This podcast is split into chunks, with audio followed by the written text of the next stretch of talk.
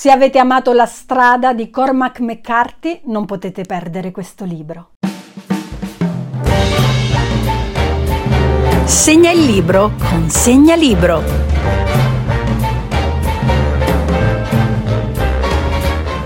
Sto per parlarvi di un libro uscito per la prima volta nel 1965, di un libro la cui prefazione è stata scritta da Gianni Rodari. La sua autrice, che purtroppo non c'è più, si chiama Luciana Martini ha anticipato la strada di Cormac McCarthy di 50 anni. Il libro è Addio al pianeta Terra di Luciana Martini, edito da Reader for Blind. Quando nel 1965 è uscito questo libro, l'editore Bompiani ha scritto un'avvertenza racconto fantastico. In realtà ha vari generi all'interno, sicuramente un racconto fantastico, sicuramente fantascienza, sicuramente distopico e anche un romanzo di formazione. Il romanzo abbiamo detto che è stato pubblicato nel 1965 e ricordando gli anni 60, nel 1962 c'è stata quella problematica dei missili a Cuba,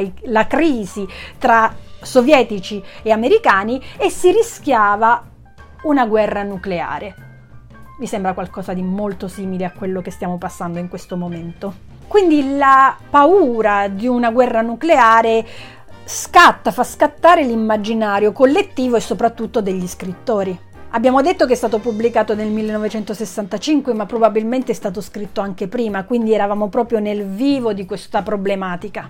Come nella strada di McCartney, che se avete letto ha come protagonista un padre e un bambino, in questo caso il protagonista è un bambino di 9 anni, Teo. I punti cardine sono il vuoto e il tempo che raccontano il contrasto tra adulti e bambini, la responsabilità che ha l'adulto e la purezza che ha il giovanissimo. Soprattutto nella prima parte c'è un grande contesto di angoscia che poi sembra essere superato dall'amicizia. Inoltre, essendo anche un romanzo di formazione, fa anche capire che cosa significhi diventare adulti quando c'è un passaggio dall'infanzia all'età adulta. Abbiamo detto che il protagonista è Teo, ma il protagonista è anche la paura. Infatti, nelle prime pagine soprattutto si sente questa paura da parte del bambino, sia da parte dei genitori, ma non si capisce da dove arriva, non si capisce che cosa è successo, non si capisce se è successo qualcosa al clima, se è successa una guerra, sono arrivati gli alieni, non si capisce che cosa è successo.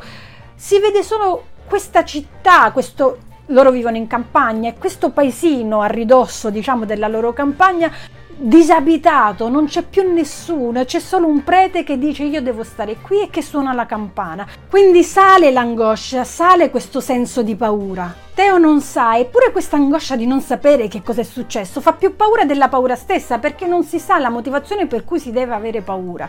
Durante il romanzo i bambini sono bambini, anche nel conflitto più assurdo, anche quando lui perde i genitori, i bambini rimangono bambini, giocano, fanno amicizia e comunque soffrono, soffrono di quella paura di abbandono. Infatti il protagonista chiede sempre dei genitori, vuole ritrovare i genitori finché non perde la speranza e comunque ha intorno a sé altri bambini, altri entourage che stanno andando avanti nella stessa direzione. L'ambientazione sembra all'inizio una campagna dell'Ottocento, poi pian piano cominciamo a capire che ci sono anche tecnologie. Non si capisce dove vive Teo, se vive in un villaggio post-atomico, se vive dopo un collasso energetico o ambientale, cioè non si capisce bene l'ambientazione. Siccome non si può concepire la fine di tutto, Teo e i suoi genitori partono e iniziano questo viaggio, prima insieme poi separati. Non si capisce nemmeno il tempo, il tempo sembra non avere una linearità, ma è anche ovvio perché in questo romanzo non c'è futuro, quindi non può esserci un tempo. Un tempo significa scandire un passato, un presente, un futuro e qui non c'è futuro. La scrittura di Luciana Martini è semplice, mh, diretta, è come se fosse scritta da un bambino, oltre che parlare ai bambini. Infatti parla ai ragazzi e i ragazzi dovrebbero leggerlo, però in realtà l'adulto trova ancora di più È come quando ci sono più trame una sopra l'altra, il ragazzo vede in superficie e l'adulto scava. Il Signore delle Mosche, Conan il ragazzo del futuro, insomma sono un po' di esempi dove i ragazzi affrontano addirittura la fine del mondo e lo fanno con naturalezza, con uno spirito di adattamento che i grandi non hanno. Lo stile un pochino ricorda anche qualcosa è successo di Buzzati. Insomma, fatemi sapere che cosa ne pensate, lo avete letto, lo leggerete, scrivetemi nei commenti. Addio al pianeta Terra di Luciana Martini, edito da Reader for Blind. Segna il libro con Segna Libro.